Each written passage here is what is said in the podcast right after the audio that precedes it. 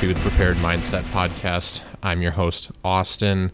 Uh, we got another episode for you guys. It is March 3rd. It is officially Women's History Month. Lexy's hanging out with me Hey guys. to, I mean, fill the quota, right? yeah. This is part of the women's suffrage agreement, possibly. Shut up. That's right. We should get rid of women's suffrage. You guys have suffered enough. Yeah. You sound like an idiot when you I say know. that. I know. It's all in fun. Uh, but in all serious, in all seriousness, if I can talk, uh, we do actually have a first here for us. You actually hosted. You hosted your first episode I did host my first episode. It was terrifying and it was exhilarating and and everything in between. yeah. Yeah, so th- I mean that's really exciting. Um, so we're gonna get to that in a few minutes. Uh, also got a lot of stuff going on in the country right now, right? Yes, this we week do. we had the uh, the State of the Union on Tuesday. Yep. Which was a complete and total calamity. Yeah. For anybody that watched, I mean, you know what was going on. We're now hearing stories and not really stories, but uh, like statistics, facts, whatever from the media, uh, fact checking. Right? I watched the Steven Crowder um, live stream. It was Yeah, it was after the fact, but Over there in bed giggling. yeah, uh, he was. I mean, just the amount of stuff that was said that was just that was inaccurate. And this is the lowest rated State of the Union address our country's had in like 30 years. So that's going back to like Bush Senior and uh, Reagan. Mm-hmm. You know, as uh, or Clinton. Maybe it might have been Clinton's first one. I don't really know where where it falls back, but it's definitely lower rated than Trump's State of the Unions and Obama's Yep. it was bad. Um, claims like, oh, we created more jobs than any other you know year in history of the, of the country. It's like, well, no, We you, also cut more jobs. yeah. I mean, if you say, and this is one of the points of the joke or the jokes they made on Crowder was, hey, I fired everybody, I hired eight people. That's an eight percent increase. Like, no, Yeah. it's just Replacing eight people. yeah, no, you just gave back the jobs that you stripped away in 2020 with all the fear of the pandemic. Yeah. So, you know, stuff like that. And I know it was like a two hour live feed, but I know at least the first like 20 minutes of the speech were just him droning on about the Ukraine and, oh, you know, we're not worried about the, because we've, you know, the world has slapped, has slapped Russia silly with uh, all kinds of sanctions. We haven't really, we haven't sanctioned their energy, Yeah. right? We're still going to Russia for all the, for all the oil we need. And, uh, oh, it's okay. It's okay because Uncle Joe Biden went to the went to the leaders of the world and got 60 million barrels of oil released um, from reserves, which the stunning statistic behind that is the U.S. as a country alone, just the U.S., right? We consume like 20.9 or something, or 20 million barrels of oil a day. So, congratulations, sir. You got us three days worth of oil Yeah. you know what you could do instead is actually reactivate the Keystone pipeline, which would create American jobs. It would make us not reliant on foreign energy, and then we actually would produce more oil out of that pipeline than the Russian pipeline, and we actually be able to then sell off some of those barrels Right. for what is that called again? Profit. Oh yeah, profit, money coming back into the country. Oh yeah, yeah, and you know then this claim of uh, uh, he cut a trillion dollars from the deficit and shit, which you could see uh, Kamala Harris behind him, Vice President Harris, just like freaking out for a second. And just at one point he was trying to say Ukrainians and said Iranians, you know, totally wrong country, completely just just awful. So. It, I mean, shit's real bad right now. I mean, how long you waited in line for gas today Oh at Costco God. for what, like forty minutes? Yeah. I. to oh get my. like reasonably priced gas. Not even like, I mean, it's super cheap for what everything else is today, but not. Yeah. I on my way into work. I mean, I pass. I mean, we, we live in the suburbs. Like I, I Yeah. pass a dozen gas stations to and from work. Um, over the last few days, it's been steadily climbing. I've not We've been checked- closer and closer to that four dollar mark. So finally, the the last gas station that I pass, um, finally raised its prices up with everyone else. So gas on my way home from work today was uh three dollars and eighty nine cents. Yeah, And yep, I'm we're like, getting up "Alright." there for sure. I have a quarter tank. I have to get gas. So I'm gonna go to Costco. Me and 800 other people had that idea. Yep. and I actually there there was probably a good six or seven cars on the road. Jesus. Like we weren't even in the turn to Costco. Like It's yeah, and, and this is this is what we're we're in store for more of this um, as this situation in Ukraine continues to degenerate. But on a positive note, I did get gas for three twenty nine. So Well, how long? Sixty we don't cents. know how long that's going to last, but Not long, but yeah.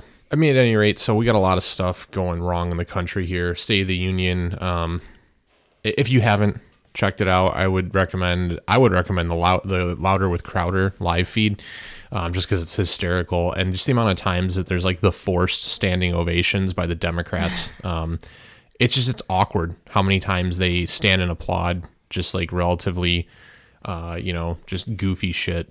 Uh, it, really was uncomfortable to watch. And as a normal person with half a brain, even I was confused at, um, you know, the flip flopping on things like now we're all about funding law enforcement and uh, now we're all about supporting business after we spent, you know, and we, I mean this administration, right, spent the last basically two years fighting to strip down business and criticizing everything Trump did to try and support business. So Yeah. we went from record low inflation um, I believe Trump's last year in office, we were at one and a half percent. We're now at like six and a half or seven percent or seven and a half percent inflation. Crime is at an all time high because we just we don't we don't imprison anybody.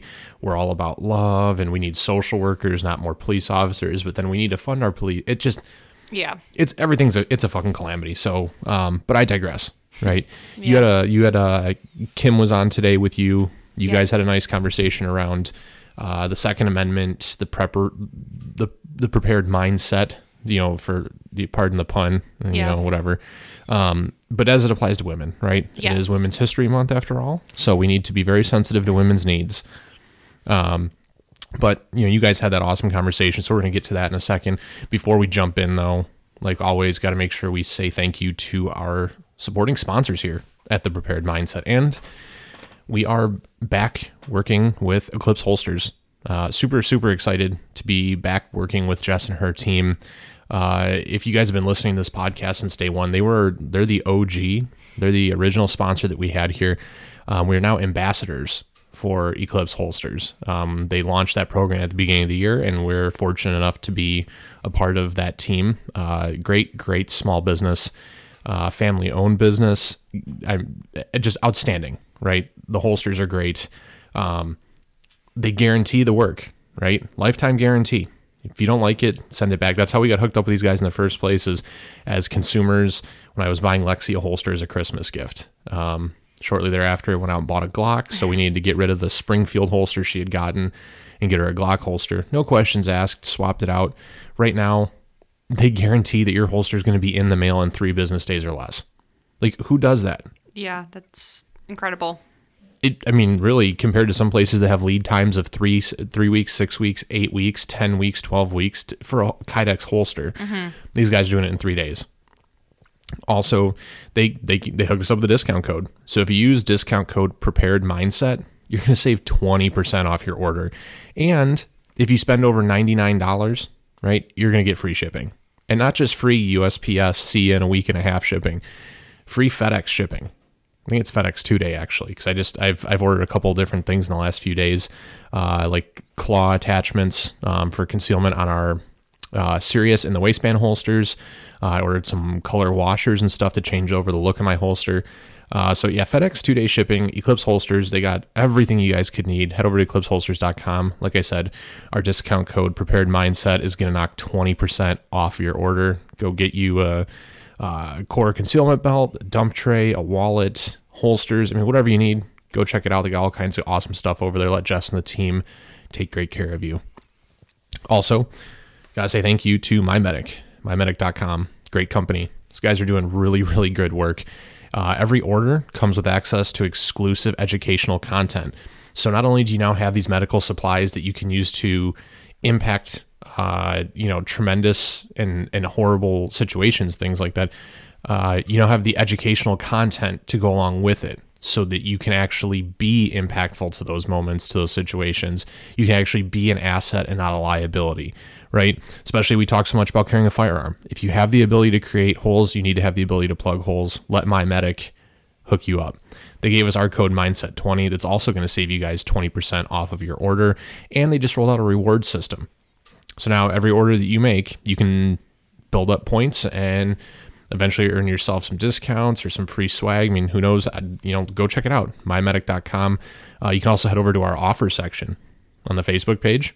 Uh, you can use our affiliate link because we are an affiliate partner with mymedic.com. So if you use that link in our offers page through Facebook, right, you can still use the Mindset 20 discount code, save yourself the 20% off, but then 10% of whatever you spend is going to come back and, and kick back to the Prepared Mindset team here and what we do, giving you guys this content that you hopefully enjoy on a weekly basis. Uh, and if not, do it anyways, because um, it helps us.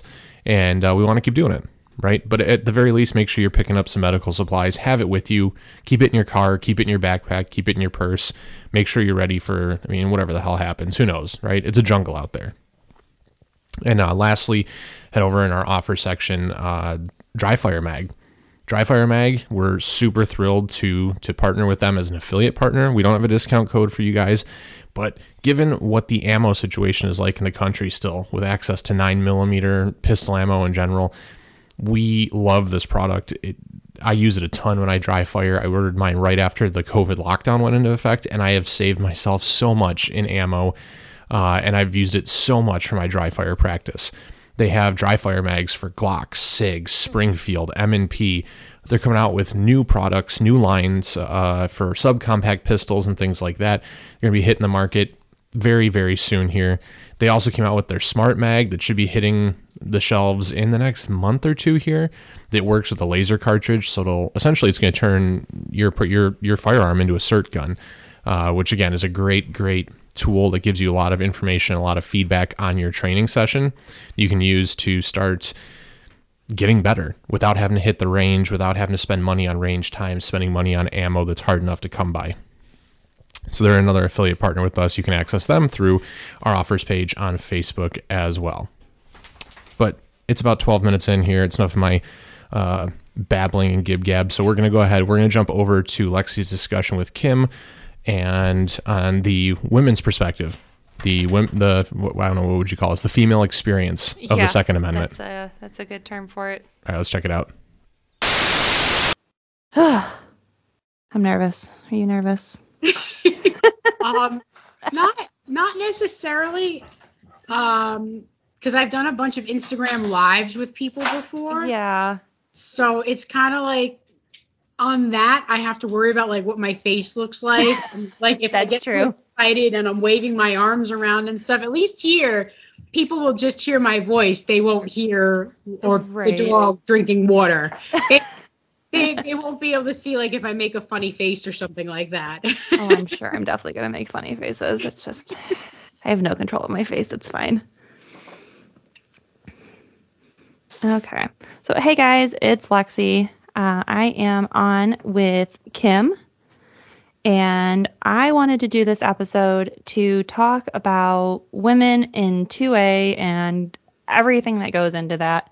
Um, but before we dive into the episode, uh, Kim, do you want to introduce yourself? Tell us a little bit about you. Hi, so I'm Kim. Um, I have I'm a probation officer. Um, I've been doing that for almost 10 years now. Um, I work with juveniles like 15 and under, um, which are a very very special population. It's pretty much all I've ever worked with. Um, pretty much all I want to work with, um, even though they they make me crazy sometimes. Uh, and then on the the side, I teach law enforcement classes at the college that I used to attend. So it's it's kind of fun going back there, except for when I make references to like older things that I don't think are that old, and the kids stare at me, and I'm like, "You guys have no idea what I'm talking about, do you?" And they're they they'll just shrug at me, and I'm like, God, I don't ever feel as old as I do when I'm teaching these classes and I'm making a, a reference and they don't get it. yeah, honestly, I have that happen at work and I'm not I mean, I'm not I'm not that old, but the people I work with are younger than me and there's enough like we're all like I'm just shy of the the uh, generation cusp on the one side and they're on the generation cusp on the other side and th- yeah, there's some there's some things they'll say something and I stare at them and I'm like, what are you talking about? But then vice versa, you know, they'll I'll say something or reference something and they all just look at me like I'm crazy and They have no idea what I'm talking about. Yeah, I, I know that feeling. Even with my coworkers at work, they're they're only like they're not even 10 years younger than me. It's like a 7 year age difference. Mm-hmm. And they're like, "Oh yeah, we're going to go see Bad Bunny." And I'm like, "What what is Bad Bunny?" Is, Yeah. is this a singer? Like, is it a rapper? I don't, I don't know. Is it a he? Is it a she? Because you never know with the names. Bad Bunny sounds like a woman to me, but it could also be a man. I don't know. No, I I definitely get that. Yeah, it's those pop culture things that it's just. I try to keep up. They keep me young.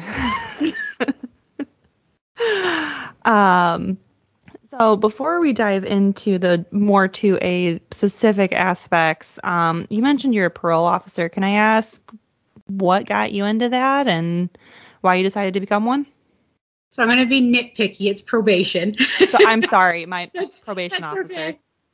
Um, it's funny because I used to think that they they worked with the same people. So like when I first started my job Mhm. and I was working with the kids, I went to like a, a department wide training okay. and someone was like, "Oh yeah, I work with the adults," and I was like. Well, adults are for parole. You don't have adults on probation. And like, this is my job, and I have, I have no idea what I'm even talking about. So I can't blame people when they mix it up because I didn't even know what when I no, I, I appreciate it. You don't know what you don't know, so Yeah. I'm always happy to be corrected. um so I got into it basically because I needed a job. Um I went to college and got a bachelor's in psychology and then I was like, "Oh, like I can't really do anything with this unless I get a doctorate." So let's go get a master's in social work because I was fed a pack of lies and told I could do pretty much anything with social work that I could do with a doctorate in psychology and it would all be fine. And it was not all fine. Um, I basically I got my master's. It was great, and then every job that I wanted to apply to, I basically needed a special certificate or On like top of all the schooling. right to do anything. So I was like, well, this stinks. Yeah. So my sister actually happened to find like an internship with the Department of Probation where I was living at the time. And I was like, all right, it's paid. I'll do it yeah. and they happened to like me enough that they offered me a job that I wasn't even technically qualified for because I didn't have the experience for it. Okay. Um, and that's I basically fell into it. well, hey, yeah, all for happy accidents and uh things stars aligning and yeah. you know how whatever you whatever you want to look at it as uh seems like it's worked out well. Yeah. Um so to start segueing into the 2A, how do you think your job has kind of shaped your outlook and um, mindset into your, the 2A and what you're doing now and Um, it kind of was like my gateway drug almost. okay Um, because where I I like I used to live in New York City, and you you can't get a gun for anything there. okay Um, so the my introduction to guns was my dad was in the NYPD and Mhm. he had guns in the house. He was retired at the time. So it was like, okay, he showed my sister and me when we were younger, like, here's the gun. You don't touch it unless I'm around. sure And that was that. And like we would go shooting every so often, like 22s and whatever. But once I got onto the job, I was able to get my own gun. It was my work gun that I then had to carry back and forth to work every day. okay Basically, concealed carrying throughout New York City. yep And once I moved out of New York City, it was like I have freedom to like buy more guns. more guns more to do you can actually concealed carry and Yep. So that was that was it. Like I went to my local gun range just to like get my practice in and you know, flat range stuff, indoor range, nothing too crazy. And the owners were like, "Oh, like you used to you work for probation, this and that. Like, um, do you want more guns?" And I was like, "What do you got for me?" And I uh, of course like, i do yeah, and I bought like a Mossberg 500 shotgun, which is like I think it's considered like a fuddy gun now, but yeah, I, I don't, I don't know. know anything about shotguns, so I'm I'm I am not the person to ask on that. I love it though. That's I mean, because it was like my first gun that like I actually bought bought. Yeah, there's always sentimental value to that that first one. Yep. So, okay, on that uh, note, then, um, one of the things I wanted to talk about as far as women in the 2A community goes is our concealed carry choices and clothing and pros and cons and challenges that we face with all of that. So, I know I have personally incredibly struggled um, with concealed carrying. Not that I find it uncomfortable or that I don't want to do it. Um, but my biggest thing has always been clothing choices and getting the right things to wear that conceal, given that just every part of me in comparison to like a, a man is much smaller. So everything, every part of the gun is just that much larger. So The struggle what- is real. I know. uh, I definitely find it easier in the winter, right? You got sweaters and, and everything, but when when the weather starts changing is when I start really struggling. Is that something you struggle with, or what have you found as a way to combat that? Um, same thing. Winter. Like I hate winter because I, I hate being cold. I hate the snow. There's literally nothing enjoyable about it for me except that I can wear a sweatshirt and it's not weird. I can wear layers and nobody thinks twice about it. And that just makes it so much easier to carry any gun, whether I'm carrying like my little Colt 380 or I'm Mhm. carrying my 19X Yeah. um because once like spring and summer hit it's like you know i know certain people like i know women's bodies make it harder to carry in general hmm um because of our shapes and our clothing and we have like we tend to wear tighter clothing and stuff Yep. and it's just and it's just um it's so much more annoying because then you also get like the men's point of view where they're like well just dress around the gun. If i wear clothes to dress around the gun it's going to be baggy pants and a baggy shirt. I'm going to look like a homeless person and it's going to be obvious that i'm carrying. Yeah, you're gonna ask me why I'm so frumpy. Right. You'd be like, oh, th- then then you'll get like the opposite of the the whole gun bunny thing. Like, oh, why are you such an unattractive gun girl? It's like, oh, th- thank you. That's what every woman wants to hear. Yes. You really know how to make her feel special. Yeah. So it's like just trying to find the right pair of jeans because I also have a problem with jeans in general because I'm very hippie. I have a big butt, so like I need cur- I need curvy girl jeans. Yep. Which Which luckily didn't- they have started making. So I was that's just gonna great. say they didn't even exist until like five or six years ago. Yeah, they realized that people can in fact have a just because you have a large like large hips and a large butt does not mean you in fact also have a large waist. Sometimes you do. Yeah. Sometimes you're proportionate, right? But sometimes you can have a smaller waist and you yeah, I used to have that uh dreaded um gap at the back of my Oh. pants. God, I wore my belt backwards. So oh that my gosh. cinch in the back and keep the back gap closed. And people were like, How do you take your belt off to go to the bathroom? Like, lots of practice. yep. No, I never tried that. That's actually a really good idea. Although a, a moot point nowadays. So now they have jeans that fit, but even then, it's like you have to get the the the right kind of waist height. And if they're like on the stretchier side, then even if you have a good belt, the holster still kind of flops forward. yeah, I've I've noticed that. Like I I really enjoy the stretchy jeans, right? That's one like aspect of pants I've always liked. Because then I can wear my skinny jeans, which I will not give up, but no matter what Gen Z says. and um yeah they're they're comfy i can still move like especially in in terms of carrying i feel like i can if something were to happen not, i mean not that i really would be worried about ripping my pants like that would be the least of my concern but ripped pants would just be another distraction Yep. so I really like that they're stretchy, but I have found that even with the the best of gun belts, because you almost need to put a hole between two holes to get the right tightness to so that the stretch is kind of negated and yeah, it's it's a real struggle. Although I also struggle with carrying with leggings. So it's probably about the same same concept, although I do enjoy now the the multitude of options for leggings because I, I do love a good pair of leggings.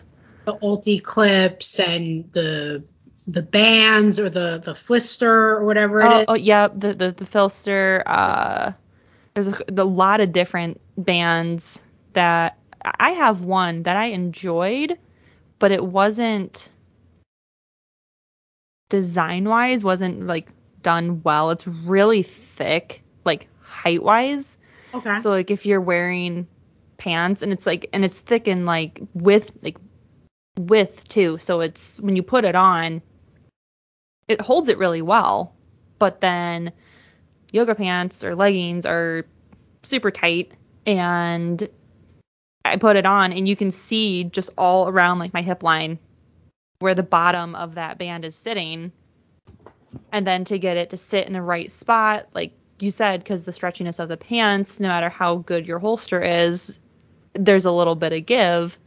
So trying to get that to sit in the right spot and use your leggings to kind of add that that friction to help keep it in place, like it was a really good concept. I think it may have been one of the like earlier designs. Um, but we just got I have the UltiClip. I have the I have one with the, the original fabric clip. Um, I know they redesigned it. Yeah. Um, that's that's nice too. Um, and then we just got new holsters, and I'm honestly I have no idea the name of the clips, but they're like a modified J clip kinda. I- Yeah, I'd, I'd have to honestly look into it, but they have they put extra friction rather than just like clipping onto like a belt loop. Okay. it has like additional there's two of them like side by side. So you could have kind of have one large clip in concept. So i've not tried it with leggings yet but i did put it on my jeans without a belt and it it didn't go anywhere. So well to win. I've had no luck with leggings.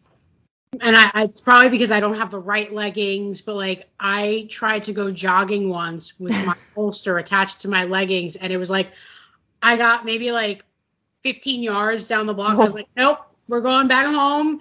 And I wound up, the leggings happened to have like a pocket. yeah So I clipped it deep enough into the pocket that it just stayed there. all and I was like, all right, this is an acceptable solution, but it, it was like, I, I don't understand why the market hasn't yet caught up with women, especially since we're the largest growing um, section of gun owners. And it's like, I don't want like pink things. I want things that i want practical things yeah, practical things that fit and work and are made for a woman. Because as much as like you can say, oh, it's unisex or this or that, not- it isn't. Our bodies are so completely different, and except for like the the women that you get who are like bean poles, and Yeah. like they look like like boys, and like fine, like that works for you then. But Mhm. for a lot of other people, like one of the the girls that I follow on Instagram, plus sized and packing, her whole page is built around women who are plus sized because Yep. they're an even more neglected part of the 2A community. And she actually had a really nice post about like how her belly affects the cant of the holster yeah to someone who has a flatter stomach. And it's like, I've never even thought about that. And I don't think larger men think about that either, because I guess they just like tuck it into the side or something. Yeah, I don't. I mean, Austin's a bigger guy, so he that's definitely something I know he's he's talked about, he's posted about. Um, because there there is he he struggled with because he he wanted to carry appendix. That's how he wanted to carry, but when he started carrying, I think he was carrying at the uh, three o'clock or four o'clock position. Um, which is fine during the winter. You got a jacket, right? Helps hide it. Yeah. Um, but wanted to carry appendix, and because he's not an Abercrombie model, you know, uh, It's really, except for like 0.002% of the population. right. Um, it yeah he he struggled with it trying to find what what worked for him what didn't work and, and finding there's all these tools you know there's um, the wings you can get on your holster which help and then there's wedges you can put on the back that help even more and where you put it on your front or anywhere you carry right it doesn't have to be an appendix but where you put it has a, a big play too and just all these different things that when you're a new gun owner, right? You you don't even think about. They're not on your radar. Um. So. I, I started with, because like I said, I was concealed carrying in and out of work on the subways and whatever. And I bought a pancake holster. and I would just wear long shirts over. Mhm. And I always went to work in a back with a backpack on. Okay. So when I would leave work, and th- this was bad because I wouldn't have been able to get to the gun if I needed it. hmm I would actually move it from the three o'clock position on my hip to basically like the five o'clock position in the small of my back because then it would be hidden by the backpack. Okay. I was sandwiched on like the subways and stuff. People couldn't feel it, they couldn't grab it from me. So I was a lot more thinking about okay, safety, don't let anybody see it hmm and oh god what's going to happen if i need to take this out You need to use it. It happens Yeah. now like that's a much bigger concern for me which is why i like i always carry appendix unless i'm in an environment where i can use like an outside the waistband holster Sure. few and far between Mm-hmm. the it's just constantly struggling to find something i wore a belly band for a little while Okay. which I loved. Um, but then I put a light on my gun and it doesn't fit into the holster for the belly band anymore. And I Oh. bought another one. I really Gotcha. should because it, it was so nice. It was easy. You just put it on. hmm Um, and I didn't have to worry about like where it was. Was it sticking out? Because the belly band is so tight around me that it just keeps it all sucked in. Yeah. The only time I had trouble was if we went out to eat somewhere and I had a big meal. So then it's like, oh my God, my stomach is so full. The belly band is crushing me. I shouldn't have had that extra bite of mashed potatoes. Exactly.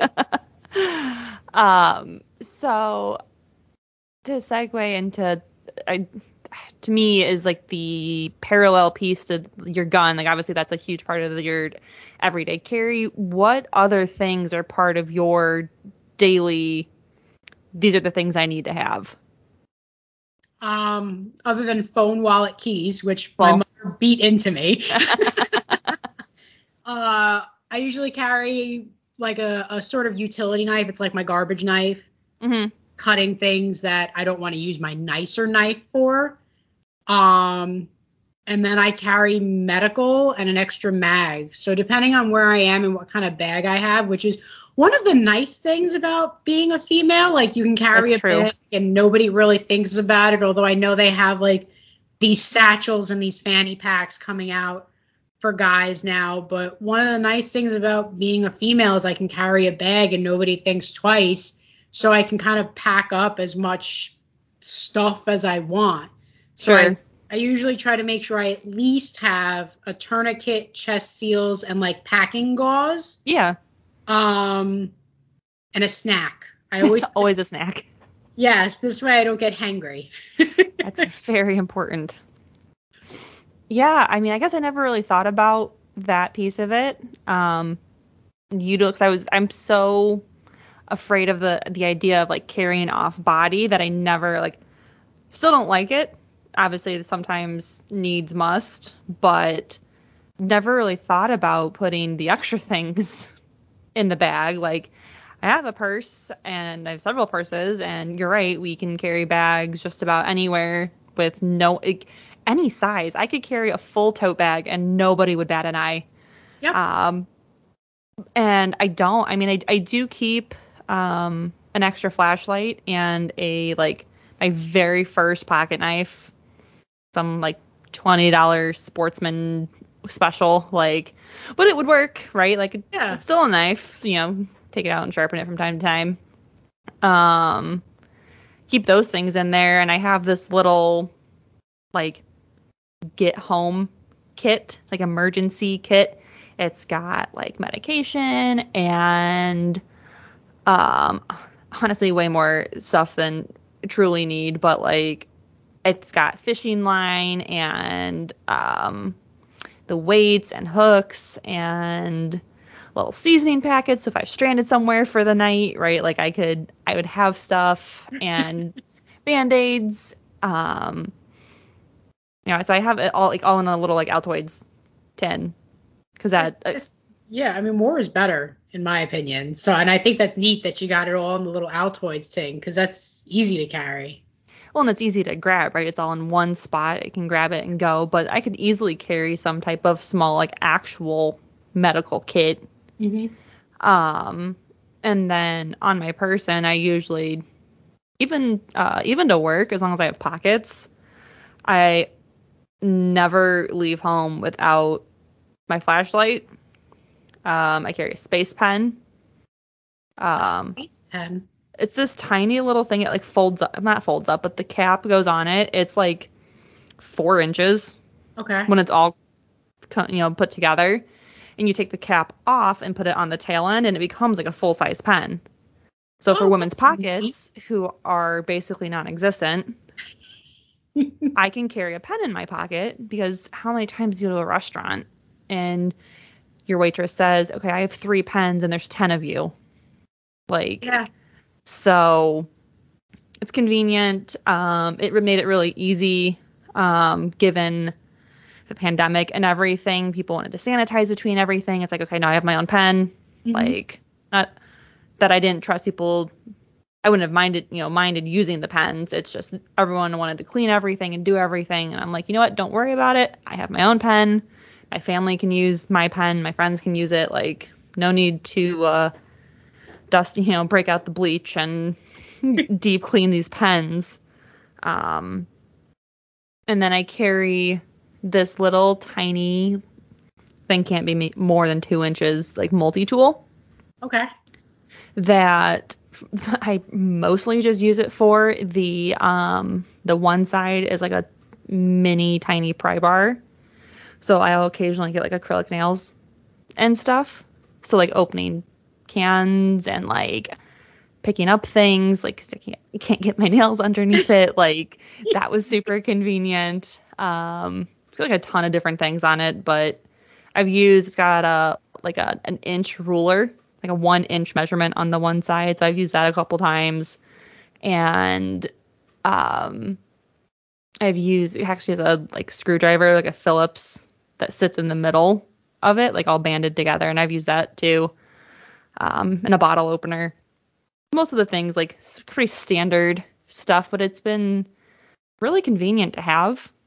I, when I when Austin bought it for me, I was a little apprehensive. Like, what am I gonna need that for? And then next thing I know, I have my nails done and I can't pick up the quarter off the floor. so See, you never know. That's why it's better to have more than than than less.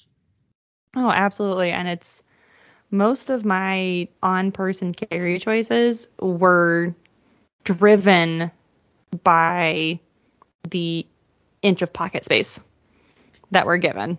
Like I my bag is great. I you know, I like, you know, I want to carry stuff in there, but I'd like to have stuff on me cuz I can drop my bag, run, but still have Yeah.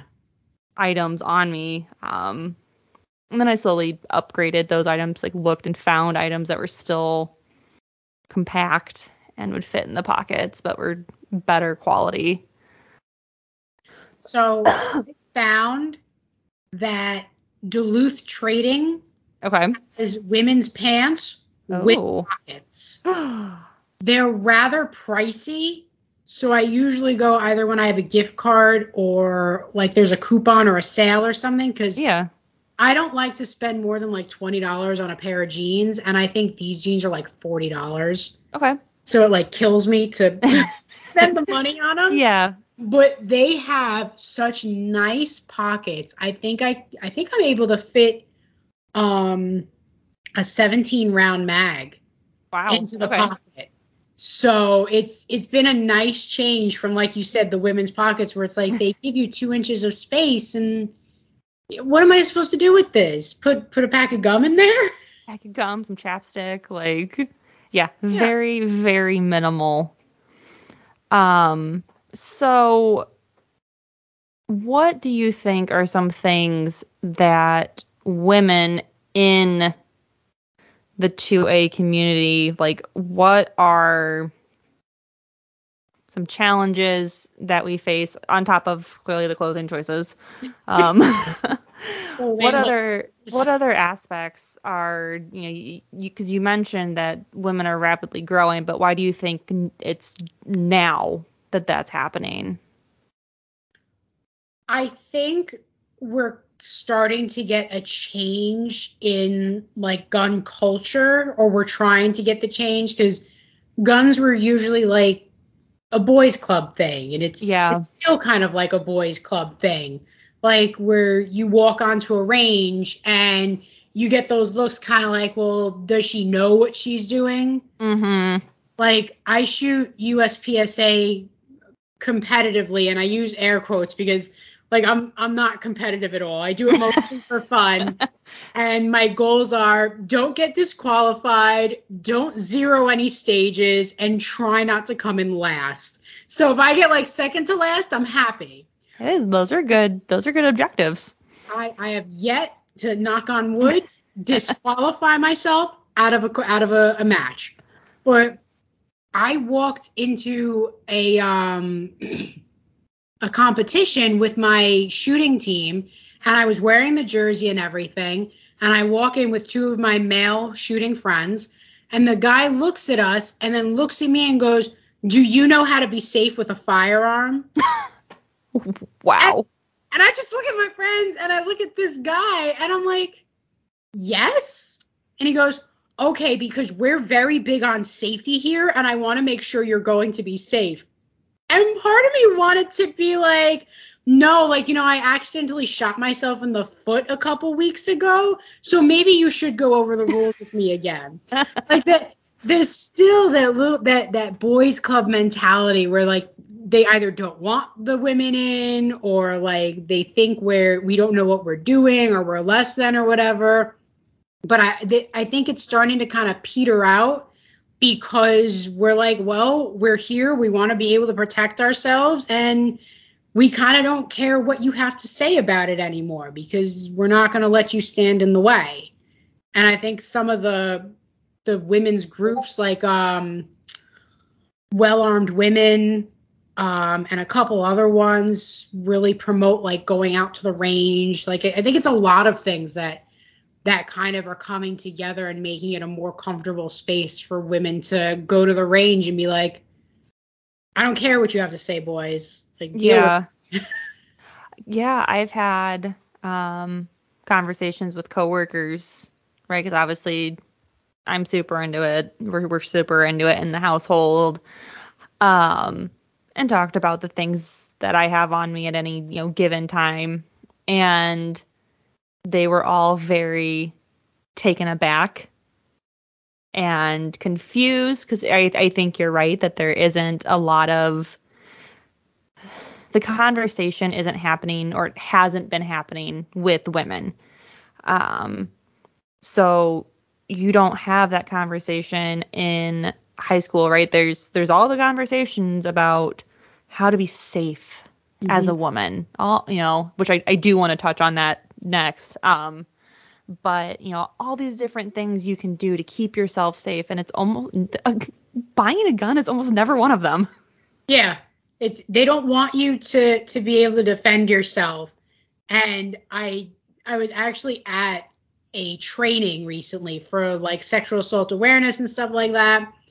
And they made it a point to touch on, well, if you have a gun in the house, you're more likely to have a gun incident. And I'm like, well, yeah, because you're not going to have a gun incident if you don't have a gun in the house. So Yeah. obviously, But then when they're talking about like all the things you can do to keep yourself safe, arming yourself, whether it was with a gun or pepper, even pepper spray, Mm-hmm. you know, that wasn't something that they talked about. And I understand not everybody wants to have a gun. They're not comfortable. I want you to w- use whatever you're comfortable Absolutely. because if you're not comfortable with it, you're not going to carry it. You're not going to make use of it. It'll sit in the closet. But we have to have that conversation about making yourself less of a victim because criminals are going to look for people who look like victims. And if you don't carry yourself that way, or if you are carrying a, a firearm or a weapon to make yourself feel confident, like that comes off of you, No, And- absolutely. likely to target you. Yeah, and that's that's the thing too. I think that people, you know, a lot of a lot of women I find are, you know, I agree, are uh, afraid or cautious. Which I mean, you have every right to be cautious. You should respect what a firearm can do. Yeah. But there's also this.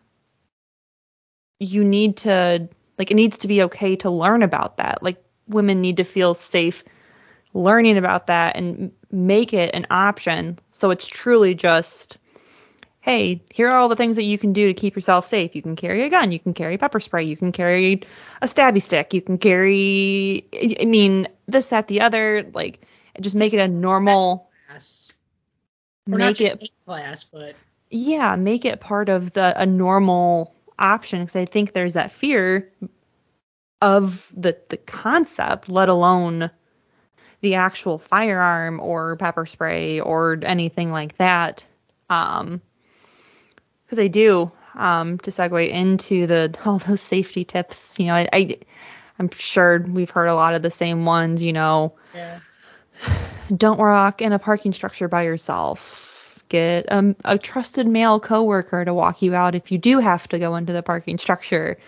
Um, Don't wear certain kinds of clothing. Don't leave your hair long. Um, don't go anywhere by yourself with a strange man. or or any strangers and don't walk through dark areas by yourself. Um, be you know carry carry your keys extended through your knuckles and or carry carry your keys in your hand so you can set off your panic alarm.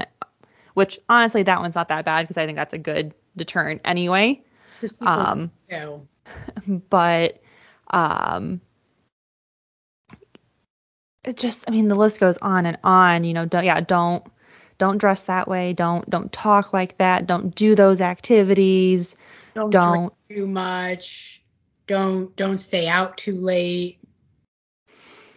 yeah it just don't it's like okay but then but then on the flip side right if you're if you do all of those things to try to keep you safe it's why are you a prude why aren't you any fun oh it's just one drink and Yep. and now there's you know hair scrunchies that you make a a a like a lid for your drink I saw that and I thought that was actually really neat. Oh, it is. I think it's great. Or the the guys at one of the Ivy League schools that develop the nail polish that changes color if your drink's been spiked. Or it's like, you know, for once, I'd like to just be able to go out. Yep. I want to go if I want to go have a drink. I want to be able to go have a drink with my friends or even my husband. Just because he's there isn't going to necessarily mean anything Yeah. Yeah. Go out, have have a good time. If I want to have a couple drinks, I should be able to leave it on the table, walk away, and come back. But now, as it stands, if I have to leave my drink and I'm not ha- handing it to someone I trust implicitly, hmm I'm getting a new drink. Yep. Like, so yeah, no, I'm only probably gonna have a handful of drinks because I have to throw out half of one. You know, every other time I have to go to the bathroom, like, or help someone to the bathroom. So, um, yeah, it's just, I, I think things are changing. I think women are getting more confident. Um, the information is out there a lot more. Um, but it is still really one-sided. I mean, not that I, not that I mind, but it's like okay, we've done tons of episodes, and this is I mean, not that we haven't talked about the differences in men versus women, but it's kind of hard having the conversation with someone who doesn't understand. Yeah. Because a, a guy gets up, he goes to work. He le- he could leave at 10:30 at night. He could get in at four o'clock in the morning, walk through a completely deserted parking structure, and his only thought is, I have to go to the bathroom, or I can't wait to have my cup of coffee. Yeah. Like there's there is no other thought. There's no, hey, is somebody watching me?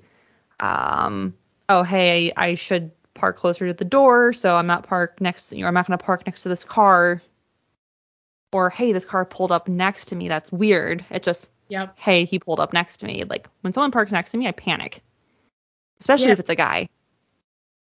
If people Like- look at me funny, like when I'm in the store or if I see someone like a few too many times, like as I'm food shopping, Yeah. all right, is this just a coincidence? Because like we're food shopping, we are probably going to see each other a lot. Sure. Is this person keeping tabs on me? Yep. Or Austin, Austin gets so mad at me because I only unlock my door. Like when I'm I'm- getting in my car, because like one one button unlocks the, the driver door, two Yep. right unlocks everything else. I only ever unlock my door, like out of habit. Like I just hit it once and that's it. And because I'm like, no, what if what if someone's underneath my car? Like that's a very real fear. Or the person, or I'm in a parking lot and someone's parked next to me, so I can't see. I got Like- into my car from the passenger side because someone was on was in their car on the driver's side Mhm. And I just I didn't like the way they looked and I just didn't feel comfortable. So I got into my vehicle from the passenger side, locked the doors, and then climbed over the the center console yeah, because I have a truck, so it's yeah, center console and to get into my seat and that's how I left. Or like it, like how you say, I'll open my door and then I wait till my passenger is at their door before I unlock it for them. Yep. That that's exactly what I do. And I usually don't like my car has the um like button unlock on the door, Yeah. so I'll even I hardly like he gets so mad at me because like my keys used to be buried in the bottom of my purse. Like they're there, no idea where they are because I can unlock my door without them. Yep. So I I walk up to my door. It's got like a proximity sensor. Yes. So as I walk up to the door, it'll unlock, and it only unlocks the driver's side door. So I don't even have to do anything. I'm the only one that can get into my car. As soon as I get in my car, I lock the doors. Like, Yep. it is my standard go-to. And just you know, just in case I do want to sit there, because that's another thing that you know we've been told like, don't sit and dawdle in your car. Like Yep. if you have to go somewhere, get in your car and leave. And it's like, no, I want to put my purse in the passenger seat. I want to turn on the radio. I want to maybe pull up the GPS because I don't know where I'm going. Like, nope, I'm gonna get in my car. I'm gonna lock my doors. I check my back seat. Go. Yeah, that's that's a big thing. I always keep the seats folded down in my car so this Okay. way I can see what's all the way in the back. And That's people would idea. get, oh, you knew we were coming. Like we all got to go in the truck, and now we got to move the seats around and this and that. I'm like, okay, well, do you have to worry about people hiding in the back of your car? Like, this Yeah. is it's my car. Leave me alone. let me let me do my my neurotic things with my car. Yeah, l- let me do the things that help me feel safe. Whatever, Because whatever that is. Because we've been told since basically we were old enough to leave the house, Mm-hmm. somebody's out to get you. You can't trust anyone. And nobody's gonna help you. Exactly. Don't don't yell help. Don't Yell yell, fire. Yell fire. Or I was told yell money. Yell free money. Yeah, I that. someone it's a it's probably coming past now, but it was a TikTok trend. It was like a, a sound clip like Okay. all right, say it with me. Like, what do you say? Like, if you're in danger, and there's a pause, and this lady goes after and goes, if you said help, you're a man. Because everyone goes, every woman goes fire. Yep. Like, that's what we've been told. And like, it's just, and Austin looked at me like I was insane when I told him that. I was like, yeah, nope, don't yell help, nobody will come." And so how guys don't believe us when we say these things and they think we're exaggerating. It's like we're not all just making this up. Like this is literally what we're taught. Like it's you not understand it you're a man. Yeah, it's not one giant prank on the world. Like oh, because it's not. It's not even just us. Like I, there's no like everyone, all the ladies have are told some variants of this. So yeah, this is not a worldwide prank, gentlemen. We would not prank about this. If we were going to prank you worldwide, it would be something way cooler. Yeah.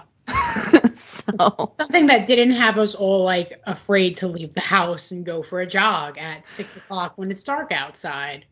Yeah. Yep. That's but yeah. Nope. um. So since getting involved in the community, um, what are some misconceptions that you had going in that you've learned about, or maybe that weren't on your radar that you've seen discussed, um, and just overall things that you you've learned and are working on, and um, I I think I kind of came in. I mean, I don't think I really had any preconceptions when I came in. Like, I didn't really expect much. I was like, well, I'm I'm just here and I'm gonna do what I want to do, and that's that. And I'll I'll just roll with it as as we go. Um, but I think I've been pleasantly surprised by what I have found. Like, it's not all just dude bros running around guns and stuff and trying to be the coolest dude ever. Like I've actually met some really cool people on here, um, men and women who like aren't who are willing to like answer questions and not make you feel stupid. Um, or like who are into the whole mental health thing. Like that's that's my jam on here. Okay. Like about mental health and stuff. And I didn't think anybody would be um, receptive to it because it's it's again that that macho man gun culture. Like we're macho, fine. Yeah, we're fine. We don't cry. this and that. And it's like I found people who are willing to talk about that stuff and you know kind of build a community around that and the more like progressive gun culture yeah. than like the uber conservative white male macho model. Yeah. It's it's been a pleasant surprise to find people who I don't want to say think like me because we do like I differ with some of the things still that they they agree with, but like sure. who weren't like I guess the stereotypical gun bro.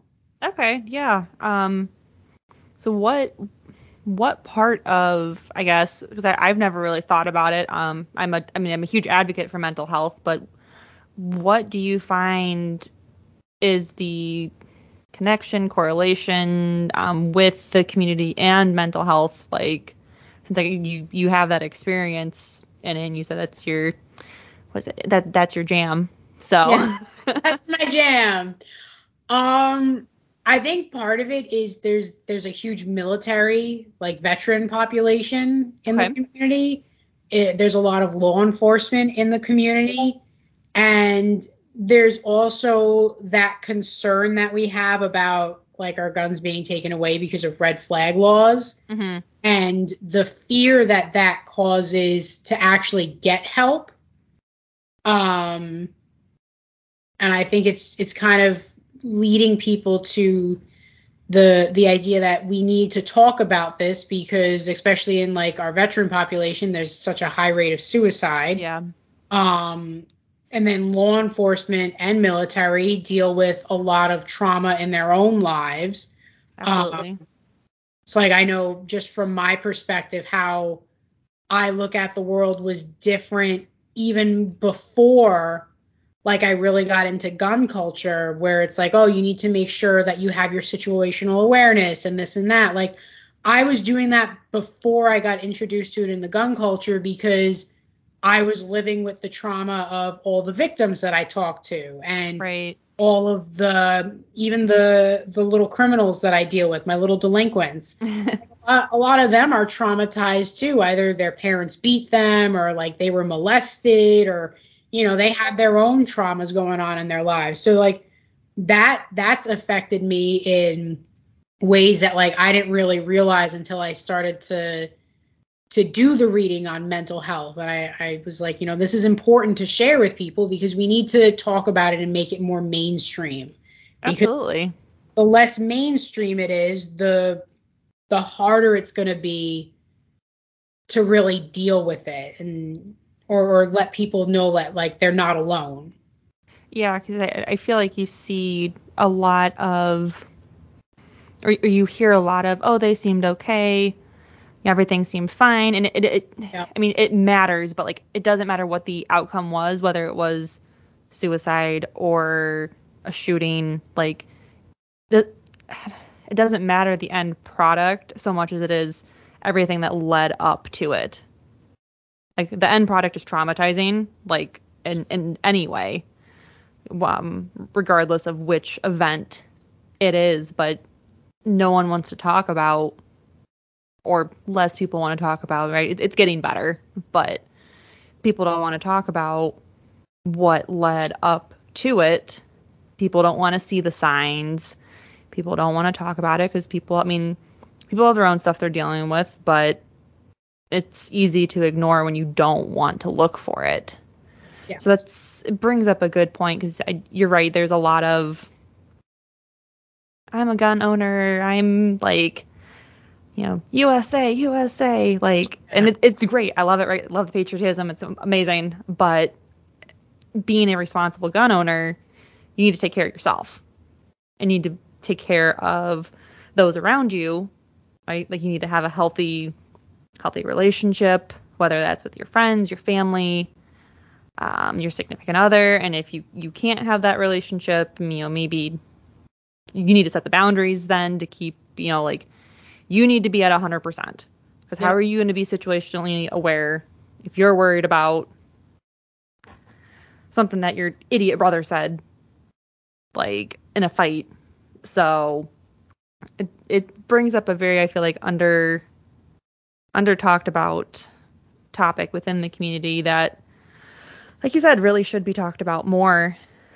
Um I there's so there's an organization called Hold My Guns. Okay It's a I believe it's a not for profit and they will hold your firearm. So if you're feeling suicidal or you're feeling not good, you can call them and they will take possession of your firearms for you. okay There's no police involved, no law enforcement, nothing legal, but they they basically safeguard it until you feel healthy enough to take them back, and that's to help prevent suicide yeah firearm.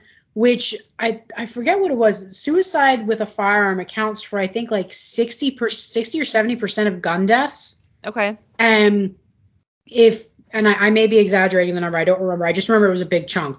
okay But like, the argument is if we can get that number down, that kind of takes some of the bite out of like anti-gun people saying, "Look how many people guns kill." Like, okay, yeah, I get it, but the gun isn't necessarily the the cause of the death. There's something else to it, but they don't really see that. So Yeah. start removing that from the equation by being responsible about our firearms and being responsible about our mental health, it like I said, it takes the bite out of that argument. No, abs- absolutely. Um, one last thing I, I wanted to talk about, and we'll kind of wrap up here. Um, what are some things you do? You know, you mentioned um, at the beginning and several times throughout about going to the range, um, but what are some ways that you practice and train and keep yourself accountable um, being a, a responsible firearm owner? Um, I do dry fire at home. I try to keep up to date on like new guns that are out there to see like if I want to upgrade something. Um, I'm probably the worst with my optics. Like I have lights on my guns that I carry, Okay. but I'm I'm like iron sights all the way just because optics are expensive. Yeah. It no, just- I'm. I, I'm I with you. can't. I say I I've got. I mean, I did upgrade. I I carry a Glock. I did update my crappy Glock sights for um fiber optic, but Okay. yeah, it's basically still just glorified iron sights. Like have the light. Actually, just got the light. Um, because I do carry the flashlight, so to me that was always a not as important piece yeah. because I did have a flashlight. Um, but yeah, we we do a lot of dry fire too. We'll do uh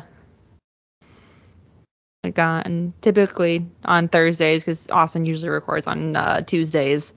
But um, we'll turn on the TV in the living room. We'll put up we've uh, we've got a fireplace, so we'll put up on the mantle little like training blocks and stuff, and we'll turn something fun on TV that's easy to like throw on in the background, and we'll do dry fire. Um, typically with uh, just handguns. Mhm. Um, I'm definitely not super comfortable in any way, shape, or form with my rifle. Um, so I Rifles definitely, are a whole different animal. I definitely should do more dry fire training with my rifle. Um, but we'll, we'll do that. We go to the range. Um, we actually took a class together on concealed carry tactics, which was super cool and super informative. But like you said, I was one of with the the lady piece. It's like I was one of three women, and every single dude in there looked at you kind of like, "Are you good? Like, can I trust you?" Um, it's been a challenge to not care. Like I I didn't go to classes for years. It's only been like in the last 2 years and I've been I've been like around guns for like over 10 years now.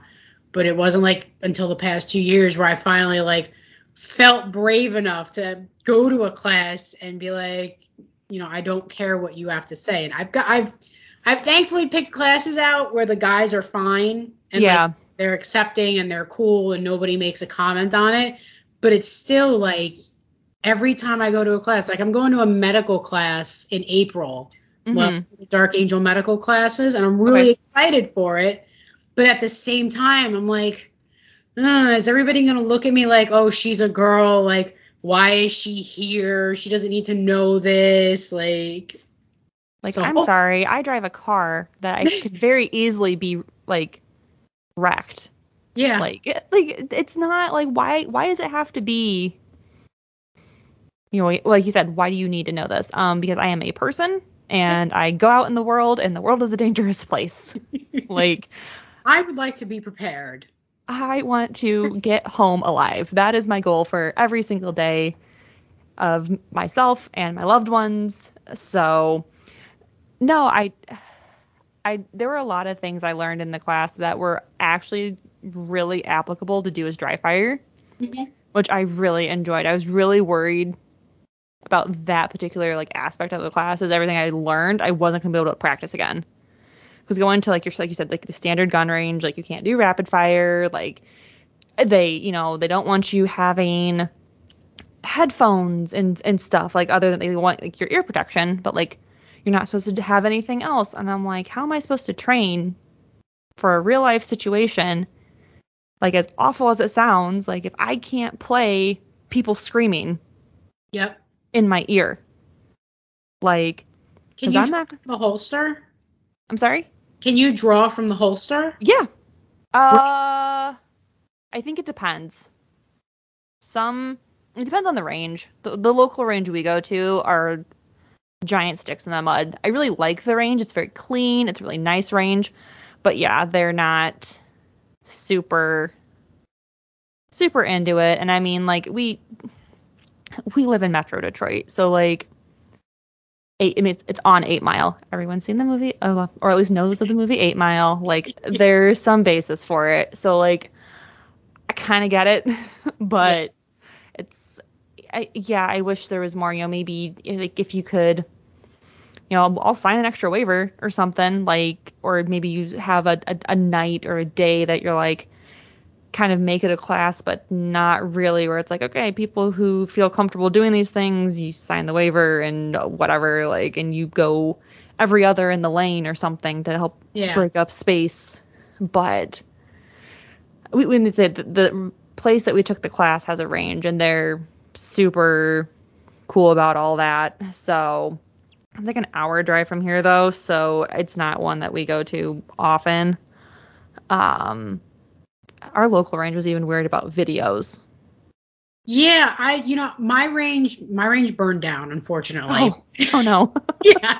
But like I could take video there, I could draw from the holster, and part of that was because they knew me and, and I had been there a lot, so they knew like I wasn't going to accidentally shoot somebody while doing it. sure. But a lot of the ranges that I've been looking at, first of all, you either need you need to be a, a member of them, and the wait lists are years long. Yeah. But the ones that you don't need to be members of, they don't want you recording. You can't draw from the from from concealment or from the holster period, even if it's an outside the waistband.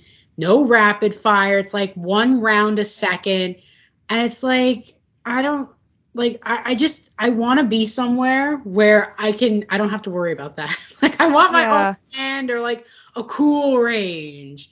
I just it's it's annoying like when you want to actually like do real world stuff and you don't live in an area where you can do real world. Yeah, no, I can definitely relate to that. Like we we at least are lucky that we can drive an hour or two and get to places that we can would do that kind of thing. But yeah, we we live in a suburb, so it's not like I can just go out to my backyard and practice or do anything, you know, that I want to do. So the dry fire piece is a, is a huge cuz then there's at least the muscle memory Yes.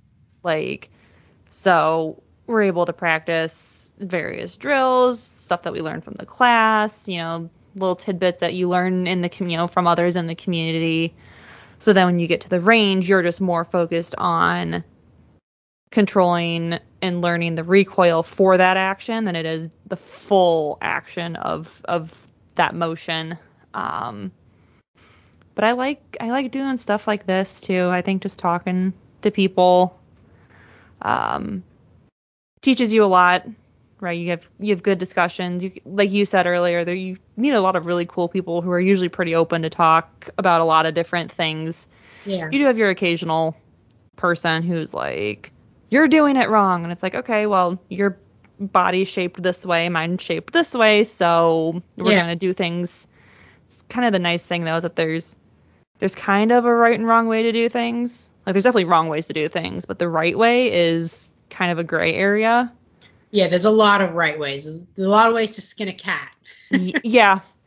So it, it's nice to be able to have the discussion because you you talk to people and you you learn like, oh, I've been doing it this way and I'm kind of struggling with it, and it's like, oh, well, I do it this way, or have you tried adding this or subtracting this and see if that makes any difference? And you're just, oh wow, I never even thought about that, you know. So just being able to, I, I think, have these type of discussions um, in this more formal setting um, and then also just online in, in any way, shape, or form, whether that's on Instagram comments or an Instagram live, or I'm sure there's subreddits about this. And like, I mean, any way you can have the conversation, right? It doesn't matter how you're having it, as long as you are having it. Um, I think that's one of the best tools in in helping you grow in the community um, as a responsible gun owner um, help keep you accountable,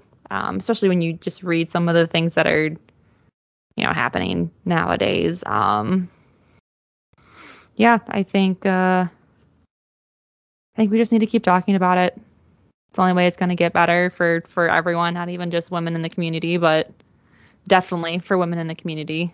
Um, Yeah, we're we're still struggling a bit with the community, but I, I think it's definitely getting better. And I think like conversations like this and just having access to other people makes it easier because you're like, oh, okay, I'm not the only one struggling with where to put my holster. I'm not the only one struggling with guys being jerks or um, not knowing how to put a rifle together from scratch. Like yeah, there is help out there and people can be accepting and, and nice about it. Well, and I think too, um, with the presence of social media. It helps take some of the um, preconceived uh, ideas that you have to look a certain way or dress a certain way or be a certain way to to be into any aspect of the community. You know, you have people who are perfectly normal people who have day jobs and like they're your everyday person. They stand behind you in the grocery store. There's literally no way to distinguish. Like it, you know, it takes all sorts of people. So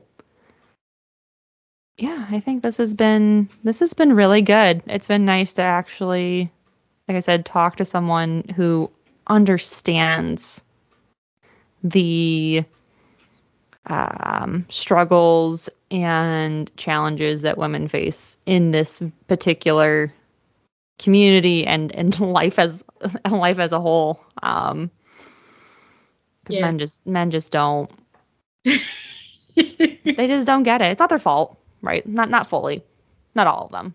No, so, some of them just don't want to know because they're like, well, just make it work. But I think a lot of them legitimately like care and want it to be that we can. Um, I'm getting distracted because my boyfriend's currently looking at me, probably because I made like the all men comment. Um, but like, Yeah, I'm sure Austin will roast me later for it. people like him want to actually like learn and get involved and they want us to to like learn things and i don't know what his problem is because i brought him into the gun world he didn't judgmental. exactly he didn't even touch a firearm until i was like hey let's go to the range together so but yeah i mean the the whole thing is some guys are just jerks and then other ones are are there and like they're gonna be there for us to help us figure it out even if they don't necessarily know what it is we're going for you know if you they want to learn. Yeah. yeah offer a good suggestion if i tell you no be like okay Yeah. Like that. That's just it. Like, okay, I thought this might help, but clearly it doesn't. Like, no hard feelings. Like, we're good. It's just a suggestion, you know. So, but all right, I think we're we're good to about wrap up. Um, thank you so much for for doing this. This was a lot of fun. yes thanks hope you had a good time. yes always Uh, nice to talk to another woman about this stuff yeah, there's just not, especially like a conversation like this, like they Yeah. actually have a conversation. Like you can have conversations, like I said, on social media, Mhm. but it's different having a conversation through comments than it is Yeah. having the conversation. Kind of, it's face to face as you can be Yeah. nowadays. So So there you guys go. That was Lexy's discussion with Kim. Uh, in honor, I should stop saying that. It's not in honor of Women's History Month, but it is seriously nice to get a uh, a perspective from uh, the female side of the community. Really, I, it's a, it's a male dominated industry. It's a male dominated community, uh, society. I mean, culture, whatever. Right. So it's good to have that perspective, and it's good to hear um, that information. Right. And and not and not just us. Uh, and I say this being completely guilty of it myself, right? Mansplaining uh, how this is all supposed to work and, and what we're supposed to do and this, that, and the other. So I hope you guys enjoyed it. Uh, I know I know Lexy really did, and, uh, and a big thanks to Kim for making the time to uh, to sit down and chat with us. So. Um, Stay tuned though. We're gonna have a lot more, uh, a lot more good stuff coming the next couple weeks here. I know I'm supposed to be uh, touching base with Trevor next week. He'll be on. Uh, we'll be we'll be shooting the shit a little bit, cutting it up, talking about what's been going on, and uh, and the week after, I know uh, I'm gonna be catching up with Tim. Uh, with Concept Gray, he was one of our. He might have been my first actual interview for the podcast. Uh, you know, like uh, last year. So uh, that'll be nice to catch up with him uh, kind of talk and see what he's been doing, uh, what he's got going on. He's been kind of blowing up on Instagram. It's at concept underscore gray. So Tim, Tim and I'll be sitting down and chatting in two weeks. So we got some good stuff going on. And yeah, until next time, you guys. Like I said, I hope you enjoyed this episode. But get out there, as always. Like we say here, work hard, train smarter, and be prepared.